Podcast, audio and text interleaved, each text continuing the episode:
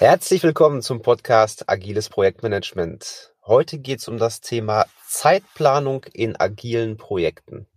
Und hier gibt es ja häufig das Problem, dass es zum einen gut vorhersagbare Aktivitäten gibt, die man auf einem Zeitstrahl abbilden möchte. Und dazu fragt man sich dann, was ist der Vorgänger und was ist der Nachfolger einer Aktivität? Und dazu eignet sich meines Erachtens wunderbar M S Project. Und dann gibt es ein Scrum oder ein Kanban-Team, welches agil arbeitet. Ja, und jetzt ist die große Frage, wie bekommt man beide Welten zusammen? Wie kann ich die Aktivitäten des Scrum-Teams auf dem Jira-Kanban-Board ja, in den M S-Project-Plan aufnehmen, um dann einen konsistenten und vollständigen Plan zu haben? Das ist die Frage.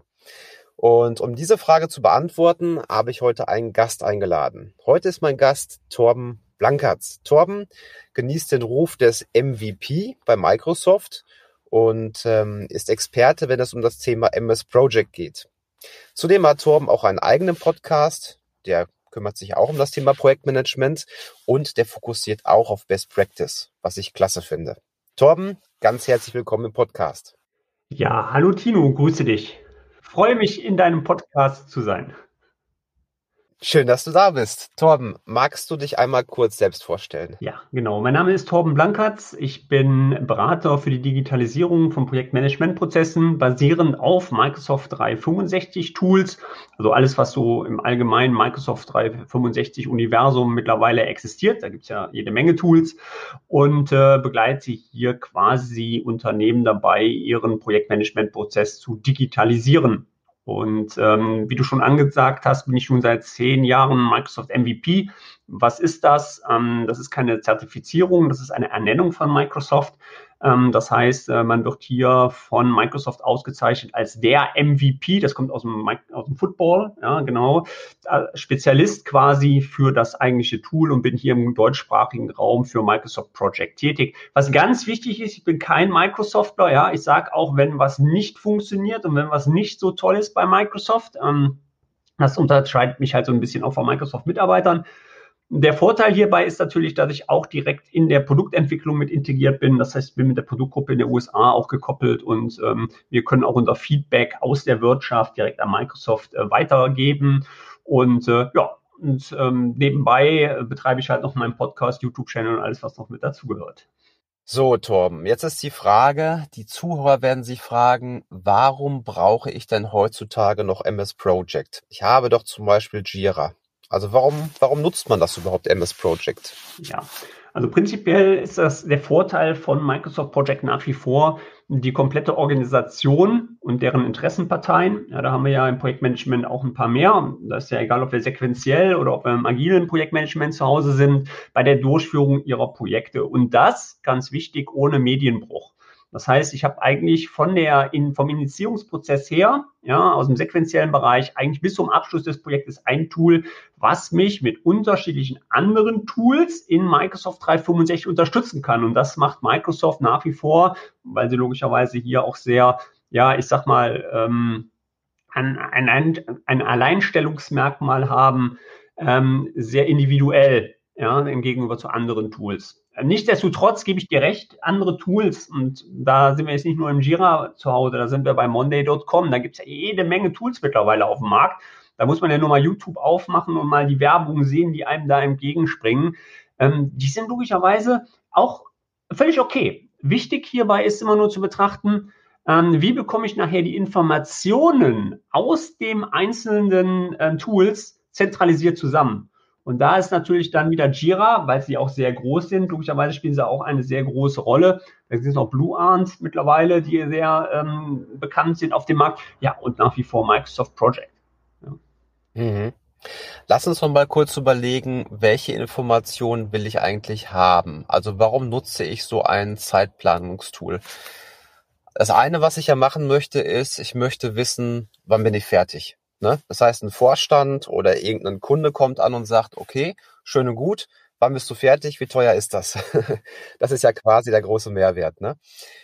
Für die, die es jetzt gar nicht kennen, M S Project, im Prinzip ist es ja so, dass man sagt, es gibt Aktivitäten und diese Aktivitäten, die baue ich quasi nacheinander Ne? Das heißt, ich habe eine Aktivität und wenn die abgeschlossen ist, dann folgt darauf eine andere Aktivität.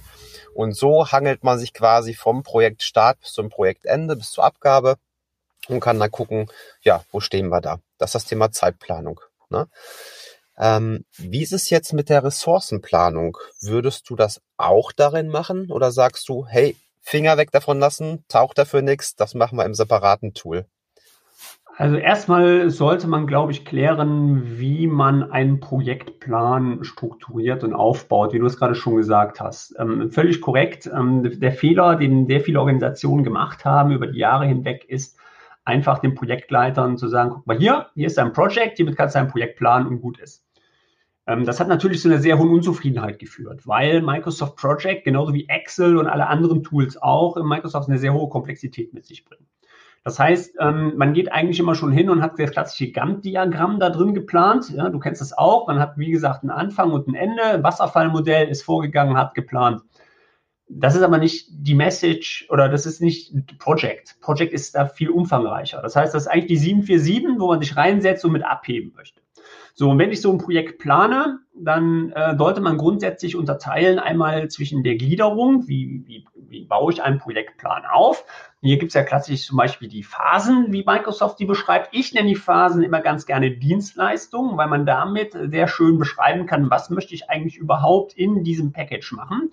Dann gehe ich in die Aufgaben, ähm, die du auch gerade genannt hast. Und das, ähm, da ist ganz wichtig zu verstehen, was eigentlich überhaupt eine Aufgabe ist im Microsoft Project. Eine Aufgabe ist nämlich die kleinste Arbeitsleistung, die eine gewisse Ressource, Material oder Arbeit, weil wir sind ja nicht nur, sage ich mal, mit Project im, in der Softwareentwicklung zu Hause, sondern wir machen Bauunternehmen, Ingenieurbüros, begleiten wir in einer bestimmten Dauer der Zeit, ja, mit einer bestimmten Arbeitsleistung erbringt. So, und da ist eben schon eine gewisse alleine Komplexität drin, weil viele denken, ich mache einfach mal so eine Dauer, so, fertig, mache eine Ressource drauf, wie du es gerade schon gesagt hast, ja, und fertig ist mein Projekt. Nein, logischerweise nicht, denn ähm, hier geht es natürlich dann auch nochmal darum, von wegen, wie kann ich das Ganze tracken? Und Project unterscheidet zwischen einer Planungsphase und der Durchführungsphase und dies kann ich erst durch Speicherung des Basisplans realisieren, dass ich dann sage, okay, jetzt habe ich alles soweit geplant, das ist mit dem Lenkungsausschuss besprochen,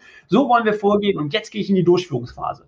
Und dann macht das Tool auch erst Sinn, weil dann kann ich genau tracken zwischen den Aufwand-Ertragsgrad, wenn ich den habe, also Bemessung durch Fertigungsgrad, im Gegensatz zu dem, was ich mal geplant habe und damit ist das Tool dann auch aussagekräftig und kann damit auch wirklich Projekte tracken.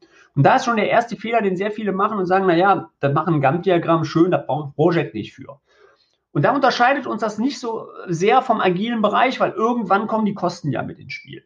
Das heißt, wie du das gesagt hast, ich sage immer, du Oma in der Eifel, was kostet das? Und das will auch irgendwann mal der Geschäftsführer wissen oder auch irgendwann mal andere ähm, Projektbeteiligte, ja, Stakeholder, die dann sagen, ja, aber wo investiere ich denn mein Geld rein? Und wie viel muss ich noch investieren, dass ich einen Mehrwert raus habe? Und das macht Microsoft logischerweise sehr stark. So, und jetzt müssen wir ganz kurz zur Geschichte noch mal ein bisschen zurückgehen, denn Microsoft, und das weiß ich, und das wissen auch alle, die mit Project hat, den agilen Bereich verpennt. Das ist so, da brauchen wir nicht dran vorbeireden. Microsoft ist uralt. Wir haben, ich habe damals mit Microsoft zweitausend, nee, siebenundneunzig habe ich mit angefangen, mit Microsoft Project zu arbeiten. Und ja, man kann das natürlich auslegen, wie du das auch sehr schön immer deinem Podcast formulierst, von wegen, ja, aber im Endeffekt ist ja, jetzt sage ich, ähm, auch der Bereich der, der Phase kann eine Epic sein. Also wie man das formuliert, ist ja mal egal. Problem ist, die Visualisierung blieb aus. Microsoft hat das so abgetan, so, ach ja, komm, das Agile geht schon wieder. Das ist so eine Kurzzeiterscheinung und dann ist das gut. Ähm, zweitausendvierzehn war ich zum ersten Mal auf der Messe in L A und da hat dann Microsoft zum ersten Mal Planner vorgestellt. Und dann habe ich mir so gedacht, okay, ich glaube, die werden wach. Ich glaube, die schnallen langsam, dass Trello den Markt rockt. Und jetzt kann man natürlich sagen, Planner ist sehr stark am Trello angelegt, ja, oder ne, abgeguckt, wie man sein, aber auf einmal kriegte Planner tierisch Fahrt auf dem Markt, weil genau diese Board-Darstellung, wie ich sie hatte, war eine ganz andere Darstellung der Aufgabenbereiche. Ja, und Project? Fragezeichen? Da haben wir keine Verbindung mit rein. So, und dann ähm, ging das Ganze weiter, dass man in der Entwicklung, und da muss man wieder zu Jira, da hat Microsoft sein eigenes Produkt, Azure Board, das kennen die wenigsten. Ja, das ist auch kostenlos eigentlich erstmal. Das kann man für fünf User kostenlos testen. Das kann man an seine agilen Bereiche anpassen. Man kann es dann mit Visual Studio kombinieren, wenn man in dem Bereich entwickelt. Ähm, wieder ein anderes Produkt, aber es war noch immer nicht so Look and Feel. Ich hatte immer noch meinen Client so. Und da Planner tierische Wind bekam, in den, hat Microsoft gesagt, okay, dann gehen wir hin und integrieren Planner. So, was war die Integrierung? Ja, was ist das? Das ist einfach nur ein Link, eine Aufgabe zu einem Plannerplan. Keine Synchronisierung rein und raus. War auch wieder nicht schön, weil ne, wenn, wenn ein Agiler, wenn ein Scrum Master oder sonst jemand sich das anguckt, das Board, und sagt dann so von wegen, okay, ich möchte aber jetzt eine Synchronisierung haben. Das war nicht schön. Das, das weiß, wissen wir alle. So. Und ähm, dieser ganze Part beruht natürlich darauf, dass alles noch auf einer alten SharePoint-Technologie aufbaute. Für alle nicht die, die wissen, was SharePoint ist, wobei SharePoint mittlerweile relativ bekannt ist in den Unternehmen, eine Kollaborationsplattform für die Zusammenarbeit. Und darauf baute Project auf, egal ob ich in der Cloud bin oder on, on-premise. Und da hat Microsoft nach wie vor dann auch gesagt, okay, Anfang ähm, zwanzig neunzehn, was machen wir jetzt? Bleiben wir auf dieser alten Technologie? Oder fangen wir komplett neu an? Und da ist jetzt Project for the Web draus entstanden, dem Tool, was dann auch wiederum einen agilen Bereich gibt für die Zusammenarbeit in einem Board. Es ist noch immer nicht das, was du darunter verstehst, aber für, den, für kleine Teams, für kleine Gruppen, ein kleines Board. Und da kann man auch sagen, okay, ich habe jetzt ganz einfach meine Aktivitäten, habe meine Vorbereitung, habe meine Durchführung, habe meine Qualitätsprüfung, habe meinen Abschluss und kann damit auch, sage ich mal, ja, sage ich mal, Hybrid-Szenarien in leichten Umgebungen abbilden. Und dann wurde es wieder immer weiter ausgebaut. Man hat gesagt, okay, wenn wir jetzt Azure damit reinbringen, können unsere agilen Projekte mit den sequentiellen Projekten auf einer Ansicht verbinden, weil das geht jetzt mittlerweile über die, ähm, über die Roadmap in Project. Ja, ähm, dann habe ich wieder ein neues Szenario, um eine Portfolioanalyse zu machen. Wann macht jemand welche Projekte? Aber Microsoft hat da tierisch Speed aufgenommen, sage ich mal, in den letzten Jahren und musste da auch viel nachholen, ne? Weil da Jira logischerweise auf dem Markt ähm, das ganz klar schon adressiert hatte. Ne? Und ähm, ja, so, so ist das Ganze entstanden. Super interessant, das mal zu hören von dir, von der Historie. Ähm, auch, dass es so lange dauert, verstehe ich zwar nicht ganz, aber gut, wer, wer weiß auch immer, irgendwelche Inkompatibilitäten, whatever. Gehen wir nochmal einen Schritt zurück, Torben, und zwar Ähm, du hast gesagt, wenn man Project richtig nutzen möchte, dann teilt man das auf in eine Planungsphase und eine Realisierungsphase. Und dazwischen ist quasi ein Cut. Das ist die sogenannte Baseline, die man generiert. Ne? Genau. Das bedeutet, man würde ja mit seinem Team zusammen da sitzen, man würde mit Planning, Poker, wie auch immer halt planen, Tage planen. Und irgendwann, wenn sich alle einig sind, das ist es jetzt, dann drückt man einen Knopf und dann wird das eingefroren. Ne? Und ich glaube, jetzt kommt der Punkt, wo viele sagen hier im Podcast, hey, wir sind doch agil, wollen wir nicht. Gerade dieses, ich plane einmal, ich realisiere dann nur noch und ich gehe nicht mehr zurück. Aber das stimmt ja nicht, richtig? Du kannst ja jedes Mal wieder in die Planungsphase reingehen. Genau, das ist, das ist korrekt. Das ist natürlich ein Aufbau des Prozesses. Da kann das Tool eigentlich jetzt nicht so für, weil das sollte eigentlich der Prozess in der Organisation mit abbilden. Wie gehe ich da vor? Ähm, das Thema habe ich auch sehr oft, weil natürlich kommt dann immer, ja, aber was mache ich denn jetzt, wenn sich das Projekt verschiebt? Also grundsätzlich muss man jetzt mal so im Projektmanagement-Bereich gucken. Da gibt es den Ansatz über das Request for Changes, dass ich, sage ich mal, einen R F C stelle und dann der Lenkungsausschuss den R F C genehmigt. Ähm, im agilen Bereich kann ich natürlich die Umsetzung der Phase in Sprints teilen. Das ist auch meine gängige Vorgehensweise, dass ich sage, ja, ich sag mal, die ähm, Durchführungsphase agil zu machen, völlig okay, bin ich auch dabei, habe ich selber auch schon gemacht. Ähm, denn wenn ich sehr große Projekte besitze, also sehr große Infrastrukturprojekte, dann wird das auch sehr schwer für, ähm, sage ich mal, ja, Allround-Projektleiter ähm, sequenziell das zu managen, weil da viel zu viel abhängig ist, das kriegt er gar nicht mehr hin. Das ist so, weil wenn ich zum Beispiel Anfälligkeit im Exchange-Bereich habe und ich habe im SharePoint also große Infrastruktur, dann kriegt der das überhaupt nicht mehr gelenkt. Und da ist es hervorragend, wenn man agil arbeitet, man bildet seine Sprints, nimmt die Task mit rein und dann die Durchführungsphase in den einzelnen Phasen der Durchführung. Agil bin ich völlig dabei. Aber, und da sind wir wieder beim Thema, ähm, irgendwann ist einer oben drüber, der will wissen, was kostet das. So, und da muss man eine saubere Kalkulation für machen. Und da muss ich dann wieder schwenken und da bin ich natürlich dann im Project auch wieder zu Hause, was mir hervorragend die Möglichkeit gibt, beide Szenarien abzubilden. Einmal agil, wie zum Beispiel aber auch die Durchführungsphase. Mhm. Machen wir doch mal ein Beispiel, um es plastisch zu machen. Also, wir vereinfachen jetzt total, ne? Das heißt, wir haben ein Projekt, ähm, ich bin der Projektleiter und wir haben zwei Teilprojektleiter. Einer ist für den Einkauf und der andere, der ist quasi für die Softwareentwicklung da. Ja, der eine, der kauft Hardware ein, Server und Racks und Infrastruktur, was man alles braucht. Und der andere, der hat zwei Rollen, der ist Teilprojektleiter Softwareentwicklung im Projekt und der hat noch einen Fuß in der Linie, da ist der Product Owner. Und da hat er seine fünf Teammitglieder und einen Scrum Master und die machen jetzt Scrum und die benutzen dafür Jira. So, für diese klassischen Dinge wie Einkaufsthemen, das ist natürlich nicht so schwer. Da kann er sein Project nehmen, kann die Aktivitäten runterschreiben, was alles gekauft werden soll, wann es geliefert wird und so weiter, Aufbau der Racks, alles sehr predictive. Wie, wie geht's jetzt weiter? Jetzt hat er den Plan aufgestellt und wie würden wir jetzt den agilen Part integrieren? Mhm. Erst kurz den Step, also ich nehme immer ganz kurz Step, ähm, den, den Einkauf nochmal abzubilden, ähm, zum Best-Practice-Ansatz, weil das sehr viele auch machen. Ähm, erster Fehler, der da schon mal gemacht wird, ich mache keine Pufferplanung mit rein. Ähm, das ist zum Beispiel auch essentiell im Projektmanagement. Ohne Puffer funktioniert kein Projekt. Ja, und ähm, da unterscheidet zum Beispiel die Komplexität von Project. Es gibt einen harten Puffer und es gibt einen weichen Puffer. Das sagt man im Projektmanagement, gibt es gar nicht. Richtig, aber in, wenn man das sieht in der Praxis schon, weil es gibt zum Beispiel den Fall Hardwarebestellung, einen Server, den ich brauche, der Einkauf, und der hat vielleicht, sage ich mal, ein Lieferziel von drei Wochen. Dann dauert das drei Wochen, bis der Server irgendwann mal kommt.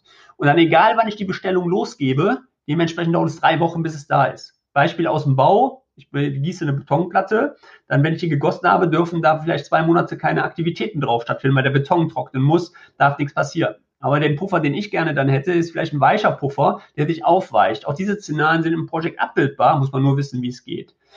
So, genau, und der Punkt, der jetzt im agilen Bereich in Jira geplant wird, ähm, dann gibt es natürlich die Möglichkeit, eventuell, wenn man das gerne möchte, auch Synchronisationsszenarien abzubilden von Jira zu Microsoft Project. So. Torben, entschuldige kurz. Ja. Das würde mich nur mal kurz interessieren mit dem Puffer. Ähm, ich habe dich verstanden, du würdest ohne Puffer arbeiten, nein, nein. Richtig? Nein, nein. Zu welchem Zeitpunkt ist die Frage halt, würdest du den Puffer schon in jede Aktivität mit einbauen oder zum Schluss sagen, das ist der Management-Puffer? Ja, ich ähm, orientiere mich da so ein bisschen über Critical of Change äh, nach Goldrat und ähm, plane eigentlich meinen Puffer immer mit Zulauf des Engpasses zu.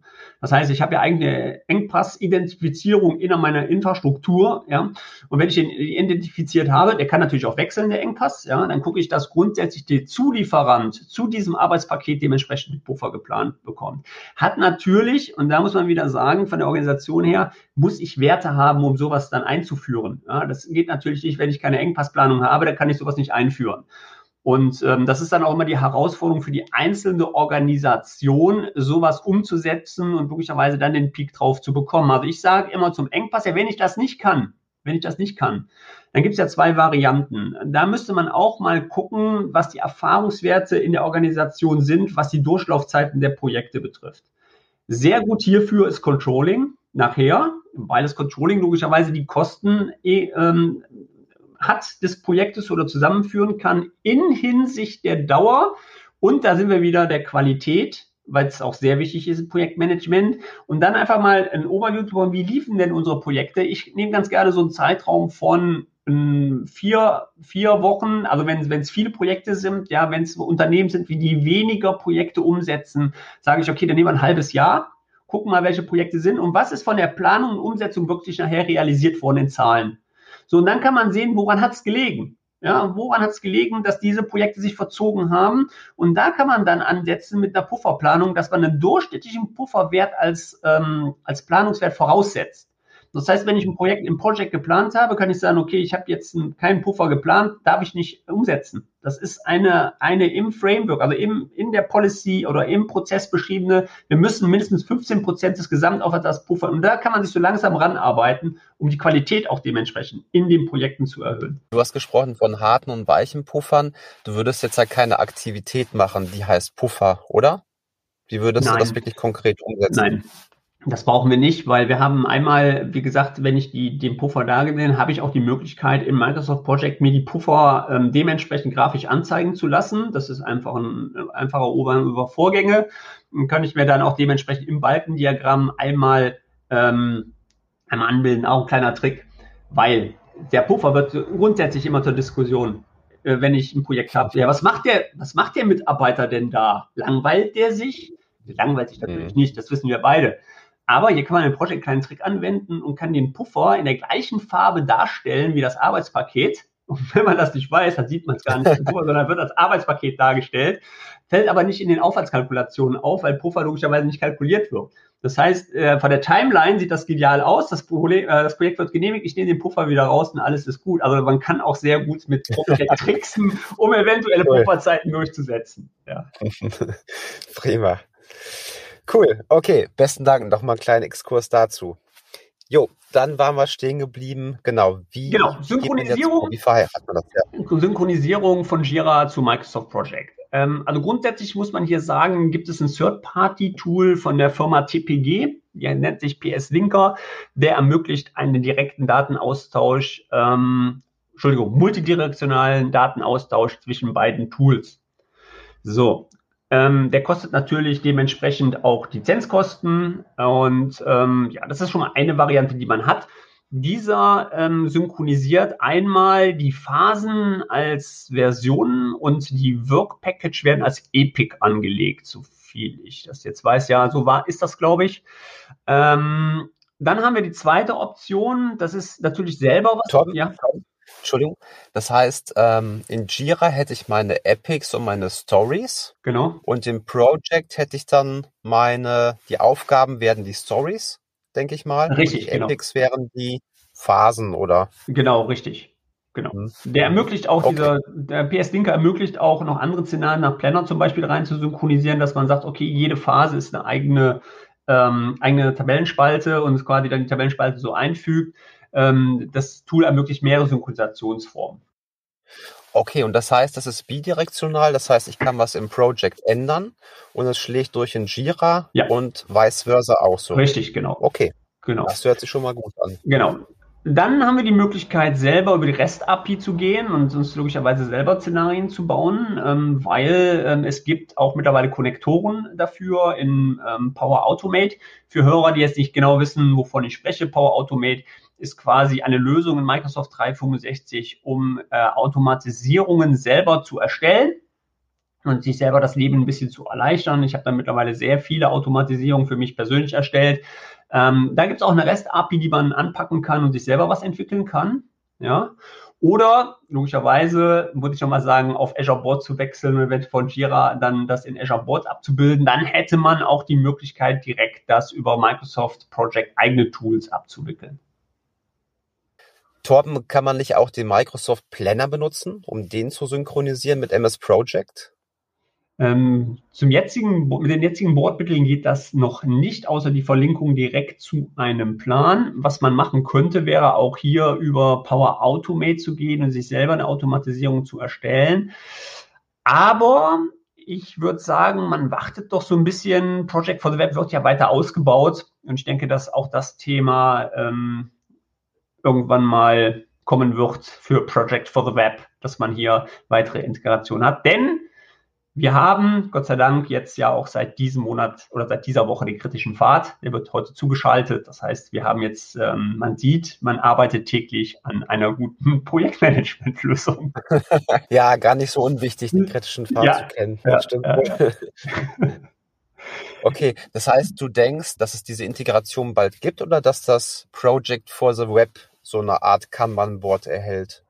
Sagen wir mal so, das ist ja schon mit dabei. Also im Project for the Web habe ich ja schon, sage ich mal, ein Board, eine Board-Ansicht, die ich nutzen kann für meine Aufgabenplanung. Und ich habe dort auch die Möglichkeit, sage ich mal, hier, wenn ich benutzerdefinierte Felder habe, diese auch zu implementieren. Für viele Organisationen reicht das auch schon. Also es kommt halt immer darauf an, welche Anforderungen ich von der Organisation, also aus dem Prozess mitbringe und das Tool damit ähm, lenken muss.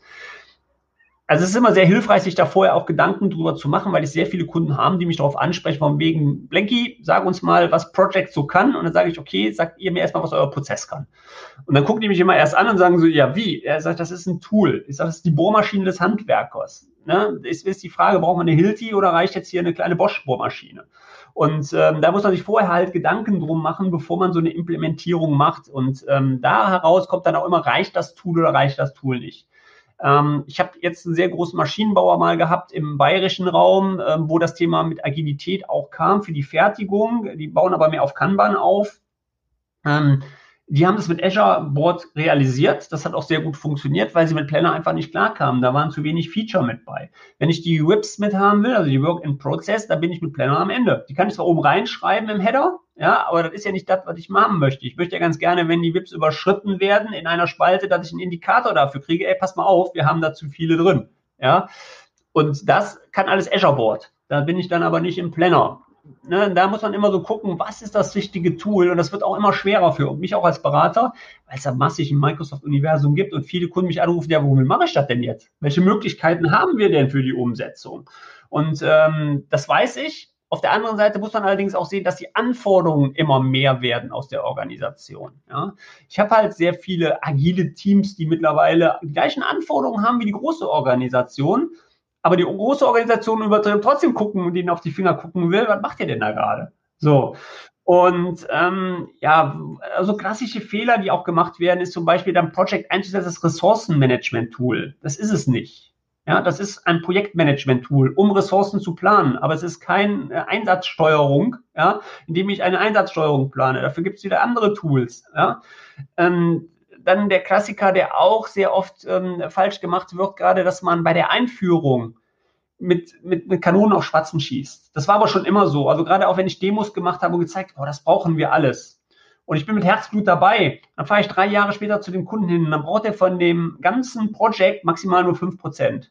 So. Und das ist dann schade, weil dafür bezahlt der Kunde auch Geld. Ja, für die Software, für die Implementierung. Und man muss verdammt aufpassen, das betrifft aber, sage ich mal, sehr viele Tools in der Einführung, dass man die Belegschaft nicht verliert. Ähm, weil je mehr ich der Belegschaft auflege an Tools und an, ähm, sage ich, Bürokratie, ich nenne es einfach mal so ganz einfach, je unzufriedener wird die. Da hat in Excel doch alles viel besser geklappt. Ähm, warum muss ich das denn jetzt eingeben? Ja, weil diese Informationen, die du da gerade eingibst, gefordert sind von irgendeiner Institution der Organisation. Und ähm, ganz extrem ist das, wenn ich mit, mit, mit, mit Geschäftsführungen zusammen ähm, kommuniziere, die wollen logischerweise schon den Big Picture haben.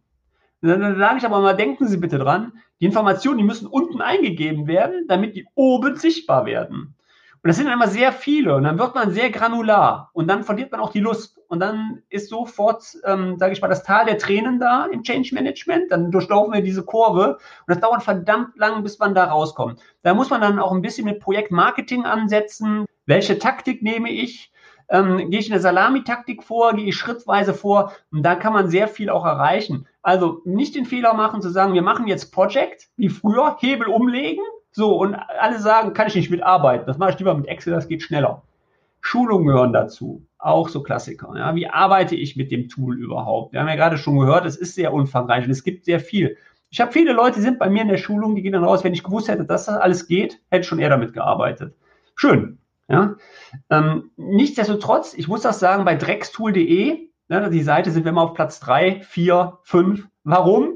Weil die Komplexität halt gegeben ist und viele Organisationen einfach sagen, ja, da kann doch jeder mit arbeiten. Ja, bist ja Projektmanager, muss doch können. Nein, eben nicht. Ja, das ist die Herausforderung. Ja. Das stimmt. Was mir gerade noch einfällt, ähm, wo ich oft einen Medienbruch kennenlerne, ist das Reporting und das Tracking M S Project und dann nochmal aufbereiten in PowerPoint. Hast ja, du da eine ja, Möglichkeit? Klar. Also ja. Was ich schon ganz gut finde, ist diese Timeline, die wurde ja vor einigen Jahren oben eingeführt. Das ist schon mal nicht schlecht. Da kann man sich schon mal einen Screenshot quasi rausmachen. Aber was wäre deine Empfehlung dafür? Also grundsätzlich, das darf nicht mehr existieren. Also das ist ein Punkt, als ich Projektleiter war, habe ich schon wirklich gruselig gefunden. Was hat man gemacht? Gehen wir mal in die Geschichte zurück. Freitags geblockt im Kalender, Projektreports erstellt für den Kunden. Das muss mittlerweile automatisiert passieren. Das ist einfach so. Ja, da darf eigentlich überhaupt, darf der Projektleiter mit dieser Zeit überhaupt nicht mehr in Verbindung gebracht werden. Ne? Wie geht das? Ganz einfach, ähm, wenn ich zum Beispiel, da sind wir jetzt wieder genau bei der Schnittstelle, die ich genannt habe, wo kommen die Informationen her? In Microsoft Universum zu Hause bin, gibt es so Lösungen wie Power B I. Das heißt, ich habe direkte Lösungen, mir die Reports in Power B I zu bauen und der Kunde kriegt die per E-Mail freitags um neun Uhr gesendet und kann dann per Link darauf zugreifen, wenn er die Reports einsehen. Und man kann sogar eine Korrespondenz haben, man kann die in Microsoft Teams mit einbinden, wenn man das gerne möchte. Man kann darüber diskutieren, über, also dieses starre System, da sind wir genau bei dir im Podcast-Hause, agil, das ist auch agil. Also agil ist ja nicht nur, dass ich den Projektmanagement-Prozess, sondern wie kommuniziere ich agil? Da muss man auch sehr vorsichtig sein, weil da darf man auch nicht zu viel am, sofort mit reinpushen, dass man sagt, so jetzt hier Teams und da die Gruppe und hier machst du das und da kommt der Report und da gehst du drauf, dann verliert man die Organisation genauso. Aber das muss automatisiert sein. Und wenn du das gerne in PowerPoint haben willst, ja, dann machst du das gerne in PowerPoint, denn du kannst auch den Report direkt aus Power B I äh, in PowerPoint integrieren. Das heißt, du gehst oben drauf, bilden in Power und hast den Report sofort in Power B I drin. Zweite Möglichkeit ist logischerweise, dass du über die... Frage? Ja? Frage nochmal zur ersten Möglichkeit. Muss ich dafür programmieren lernen können für Power B I? Wenn ihr jetzt die Microsoft-Antwort ähm, haben, ist natürlich nicht, das ist alles Self-Service, das kannst du dir alles selber bauen. Ähm, die Realität sieht ja da etwas anders aus, denn äh, ja, ich müsste mich schon mit DAX-Formeln beschäftigen. Ähm, ich müsste eventuell mich da auch um das Datenbankmodell ein bisschen beschäftigen, weil ich logischerweise wissen muss, wo kommen die Informationen her, die wir gerne haben. Also es ist wirklich so, das merken wir selber in unseren Projekten, bei der Einführung haben wir nachher noch sehr viel Report oder Reporting in Bereitstellung für den Kunden. Ähm, ich habe mal bei einem großen Bauunternehmen das Ganze gemacht, ähm, eine Schulung für Power B I. Und dann saßen dann die Ingenieure und dann zeigte wohl einer nach so einer Stunde auf und sagte, ähm, sorry, Blankertz, aber wir fangen doch jetzt hier nicht an zu programmieren. Ähm, das können Sie gerne machen und dann ist die Sache gegessen. Ähm, aber man kann es, klar. Also die Frage ist, wie viel Zeit will ich selber da investieren? Was ich können muss, ist A, das Datenbankmodell kennen. Ja, ob ich jetzt arbeite in Project oder Project for the Web. Das ist eigentlich ähm, ein Datenbankmodell mit sehr vielen Tabellen, logischerweise. Und ich muss DAX können. Ähm, und eventuell logischerweise ein bisschen Infrastruktur von Power B I mit dabei können. Ja. Aber damit habe ich alle Arbeit weg. Ich sitze nicht mehr freitags da, kommt auch an, wie viele Projekte du machst. Ne? Also früher habe ich das echt noch gemacht mit Word. Ich habe es dann in Excel mit Word automatisiert und das, also das ist echt ein Graus und es dauert einfach Zeit. Es dauert einfach Zeit. Das, das weiß ich und da ist Microsoft wirklich mit äh, Power B I wirklich eine sehr starke Plattform. Und ähm, ich will ein bisschen vorgreifen, da vielleicht ähm, habe ich mir auch mal in meinem Podcast den Jenai eingeladen. Jenai ist Visio M V P und da gibt es auch jede Menge Möglichkeiten mit Visio. Ähm, vielleicht da nochmal den Wink. Ähm, ich habe auch bei mir einmal einen Report generiert äh, bei YouTube, wenn das interessieren würde, wie es mit Visio geht, mit den Data Shapes. Das kann man auch automatisieren. Das heißt, hier habe ich auch Visualisierungsmöglichkeiten in Visio. Also nicht nur in Power B I, PowerPoint, sondern auch Visio spielt eine Rolle und Excel nach wie vor. Denn ich kann die Daten, das Datenbankmodell, mir auch über die O-Data-Feeds oder über die Dataverse, das ist ein anderes Protokoll, in Excel reinziehen und kann damit auch automatisiert meine Berichte erstellen. Was mich wundert, Torben, das ist ja eigentlich ein Standardproblem. Also die Projekte sind ja nicht so, äh, so individuell vom Reporting her. Man möchte ja immer sehen halt, wo sind wir drüber, bei welchen Meilensteinen, wo sind wir bei den Kosten drüber. Ähm, warum gibt es da keinen Standard? Plugin, Standard-Tool, Standard-Export? Ja, gibt es. Ähm, der Standard, es gibt auch einen Report, den Microsoft mal gebaut hat. Ähm, also der Gedanke, den du jetzt hast, hat Microsoft auch gehabt. Der ist leider falsch. Weil ähm, die haben einen Standard-Report gemacht. Den kriegt man je nachdem, welches Lizenzmodell auch umsonst mit dabei und kann den auch nutzen. Man braucht den nur anflanschen und kann dann seine Reports. Meine Erfahrungen sind allerdings ähm, eben nicht, weil ohne Scherz, Tino, jede Organisation, wirklich jede, die ich kenne, hat andere Anforderungen an die Reports. Das ist unglaublich. Das ist wirklich. Also ich habe zum Beispiel ähm, jetzt ein Beispiel, ähm, ein größerer Stahlhersteller, der hat zum Beispiel die Anforderungen, die möchten ganz gerne sehen, welche Arbeitspakete in den nächsten drei Wochen anfallen und wie der aktuelle Status ist. Bin ich im Gesundheitsbereich, ähm, wo ich unterwegs bin, die interessiert das eigentlich überhaupt nicht. Die wollen eigentlich nur sehen, von wegen haben wir jetzt, welchen Status hat das Projekt? Ähm, muss es eskaliert werden, muss es nicht eskaliert werden? Wieder völlig andere Report, andere Darstellungsform. Das ist wirklich sowas von individuell. Ähm, da machen wir dann, also ich mache meistens den Cut, dass ich sage, okay, ich mache so einen Standard-Report, den ich aus meinen Best Practices bei vielen Kunden ermittelt habe. Den implementiere ich ähm, bei den, und dann kommt aber immer, der, kommen immer die Spezialsachen. Das sind immer wieder Reports, immer wieder Anpassungen, ähm, weil wieder was anderes gefordert ist. Wir hatten jetzt zum Beispiel ein sehr gutes Beispiel zum Report. Äh, gehen wir mal in die Baubranche. Ich habe da einen Kunden gehabt von wegen, ähm, der hat einen Mega-Statusbericht. Ähm, der möchte zum Beispiel auch in den, in den Reports haben ein Formular, wo sie ähm, was reinschreiben können, also den aktuellen Status, und das wird in den Report mit aufgenommen. Ja, das soll, wann ist der letzte Trick? So. Jetzt kam ja, kam ja die Corona-Krise und wir hatten, ich weiß nicht, ob einige das mitbekommen haben, ja sehr starken Bedarf an Holz. Holz war ziemlich teuer, Stahl war ziemlich teuer. Und da kam genau das, ähm, wie wir gerade gesagt haben, die wollten wissen, welche Arbeitspakete haben welches Material und wie sind die Vorlaufzeiten zu diesem Arbeitspaket. Völlig andere Anforderungen. Die auf einmal kamen und sagten, so Blankertz, wir brauchen einen Report. Und zwar genau, dass wir rechtzeitig die Materialien bestellen, Stahl und Holz, damit wir liefern können. Da habe ich gesagt, okay. Ja, und schon schwuppdiwupp war ich im anderen Thema drin. Also gerade Reports, das ist echt von Organisation zu Organisation sowas von unterschiedlich ähm, und auch Projektleiter abhängig. Also wer will was haben, ne? Das ist, kann ich nicht so bestätigen. Hast du für uns vielleicht zum Abschluss noch ein paar Best Practices zum Thema M S Project? Ja, da ist der Podcast natürlich immer ein bisschen schwer, weil man es nicht zeigen kann in dem Sinne. Aber so wirklich, wenn ich, sage ich mal, so aufs Fundament schaue in Microsoft Project, ähm, orientiert euch bitte an der Granularität. Geht nicht zu tief in die Arbeitspakete rein und nicht zu tief. Ich weiß, dass das relativ schwer ist, da muss man so ein bisschen Look and Feel drüber bekommen, ähm, was da möglich ist in dem Fall. Dann ganz wichtiger Punkt sind, ähm, keine, Pro- äh, keine Prozesse dokumentieren. Das ist auch ein Fehler, den sehr viele Organisationen machen. Die versuchen, ihren Projektmanagement-Prozess im Project abzubilden. Dafür ist das Project gar nicht gedacht. Das mache ich ja auch nicht, ja. Also wie du schon ähm, in unserem Podcast mal gesagt hast, da gehst du von aus, dass ein Projektleiter sein, seine To-Dos kennt und kann. Trotzdem erlebe ich es immer wieder, dass Projektmanagement mit aufgenommen wird, ja, was alles im Projektmanagement, das raus. Ja, das rausnehmen und wirklich nur fokussiert, ganz einfach die vier Phasen nehmen. Ähm, einmal Initiierung, Planung, ähm, Steuerung, Durchführung und Abschluss. Fünf Phasen. Und ähm, ja, und keep it simple. Also das ist ganz wichtig. Dann ein ganz wichtiger Punkt, arbeitet nicht nur mit den Meilensteinen, arbeitet auch mit Stichtagen. Wenn ihr große Projektpläne besitzt, ja, dass ihr zum Beispiel hinter dem Meilenstein einen Stichtag setzt, dass ihr einen Indikator bekommt äh, in der ersten Sp- Infospalte, wenn sich irgendwas verschiebt, dass ihr noch rechtzeitig handeln könnt als Projektleiter. Stich, äh, Basisplan hatten wir ja schon gesagt. Und was ganz wichtig ist, wenn man sich mit den Vorgangsarten, feste Dauer, feste Arbeit und sowas noch nicht auskennt, ja, ähm, empfehle ich grundsätzlich immer das Highlander-Prinzip, plant immer grundsätzlich am Anfang immer nur eine Ressource auf eine Aufgabe, somit habt ihr ein leichteres Management und führt ruhig dann oben drüber als, als Phase dementsprechend die Gesamtleistung zusammen. Aber dann könnt ihr auch relativ schön erkennen, ähm, wenn ihr eine Verschiebung habt innerhalb der einzelnen ähm, der Arbeitspakete, könnt ihr viel sauberer argumentieren. Ja? Das sind so jetzt so die schnellen Best Practices, die mir logischerweise da so einfallen. Vielen Dank, Torben. Vielen Dank für den klasse Input. War für mich auch nochmal sehr interessant, mal da reinzuschauen, was alles möglich ist heutzutage in die Toolwelt.